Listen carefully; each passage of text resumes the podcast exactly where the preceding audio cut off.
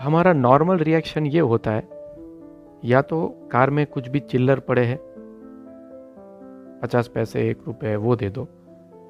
या तो खिड़की ही मत खोलो, या फिर उसको बिना देके आगे बढ़ने को बोल दो। उस दिन एक बच्ची खिड़की से जा ही नहीं रही थी। मेरे दोस्त के मना करने के बावजूद मैंने खिड़की खोल दी। वो मुझसे कुछ बोलने की कोशिश कर रही थी इसलिए। जब खिड़की खोली तो वो बोलती है कि साहब, एक किलो चावल लेके दीजिए। And she pointed towards the same shop कि जहाँ से मैंने जस्ट पाँच एक मिनट पहले तीन चार हज़ार का किराना खरीदा था। तो पॉकेट से मैं सौ रुपये निकाल के उसको देने ही वाला था कि मेरे दोस्त ने वो सौ रुपये छीन लिए और बोला, क्या पागल हो गया है क्या? वो झूठ बोल रही है। Her embarrassment prove that my friend was correct लेकिन ऐसे किसी को बेइज्जत करना I was not really comfortable तो मैंने दोस्त से आर्ग्यू करना स्टार्ट कर। दिया मैंने बोला how are you so sure कि वो झूठ बोल रही है? वरना वो तो कुछ भी मांग सकती थी। पाँच रुपए, दस रुपये उसने एक किलो चावल ही क्यों मांगे? वो बोलता है, ये लोग बहुत स्मार्ट हो गए हैं। और तेरे जैसे बेवकूफ़ बहुत सारे मिल जाते हैं इनको। मैंने कहा, शर्त लगा ले। बोला, ठीक है।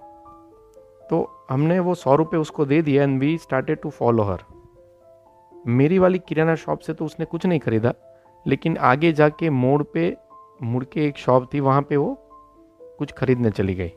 और हम इंतज़ार कर रहे थे जस्ट देखने के लिए कि वॉट डिड शी बाई वो अंदर से वो कछुआ छाप अगरबत्ती के कुछ पैकेट्स लेके आई and she ran towards her hut एक झोपड़ा था और ओपन सुएज के जस्ट पास में था तो हम लोग समझ सकते हैं कि वहाँ पे मच्छर का क्या कहर होगा। उसकी और उसकी फैमिली पे। तो maybe that repellent was a luxury for them वो चाहती तो कुछ भी ले सकती थी। उन सौ रुपये से। Ice cream, cold drink. आखिर सात साल की बच्ची ही तो थी, पर उसने ऐसा नहीं किया। तो शर्त तो मैं बेशक हार गया। पर क्या सच बोलने पे वो सौ रुपये उसको मिल पाते? क्या हम सच पे तरस खाते हैं? शायद नहीं। फिर भले ही हम सिर्फ़ गर्मी से बचने के लिए पार्किंग में या क्रॉसिंग्स पे कंटिन्यूसली एसी चालू रखते हैं और हज़ारों का पेट्रोल बर्बाद कर देते हैं। ऐसे ही एक रिस्पॉन्सिबल सी लाडली की कहानी पिछले साल की अष्टमी पे पेपर में छपी थी। तो उसी कहानी को एक कविता का रूप दे के आपसे शेयर करना चाहूँगा। ये लड़की अपने माँ बाप किसी आइसोलेटेड सी नदी के किनारे रहती थी। The whole story and the poetry is about it हर रात माँ की कहानियाँ भली, परियों का जादू और भूख मर चली। खुशी बस कहानियों तक सीमित, वो भी नदी के उस पार। उस पार चमकती सी रोशनी, इस पार अंधेरे में लो गुड़िया फिर सो चली। अष्टमी का मेला आठ दिन, वो भी उस पार। हर साल ये देख गुड़िया पली। रात में दूर से मेले की रोशनी दिखा बाबा हर साल फुसलाते। सातवें साल में सयानी गुड़िया अब रोशनी से ना बहली। अष्टमी की रात में भूख लगने की आड़ में मेले की चकाचौंध से अंधी नदी चीरने गुड़िया चली। अधमरी नाव के अधमरे से चप्पू मासूमियत को ना रोक सके। काली डरावनी रात में, हलवा पूरी की आस में, सागर खेवन को गुड़िया चली।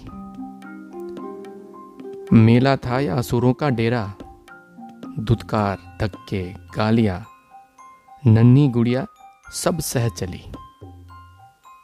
कहीं तो छुपी होगी खुशी मेले की, जो बाबा ने दिखलाई थी। नन्हे पाँव अब थक चुके। हर पंडाल टटोलने जब गुड़िया चली। सैकड़ों की भीड़ में एक इंसान तक ना मिला।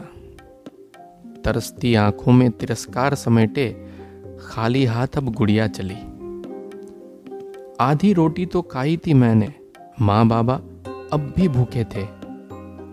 कुछ तो जाऊँ लेकर मेले से, शर्म से हाथ फैलाने अब गुड़िया चली। भोर भये गुड़िया को देख, जो मंद मंद मुस्काते थे। माँ बाबा उसके मुख से सुनकर जन्नत को पा जाते थे। चीखे हलक में अटक गई, आँसू पलकों में सूख गए। एक हाथ में टूटा चप्पू, एक हाथ में जकड़े काहू। काहू मतलब वो पालक की भाजी जो उस पार लगाई होगी किसी ने, वही खींच तोड़ के वो इनके लिए लेके आ रही थी।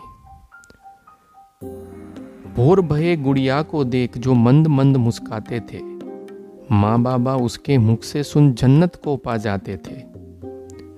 चीखे हलक में अटक गई, आँसू पलकों में सूख गए।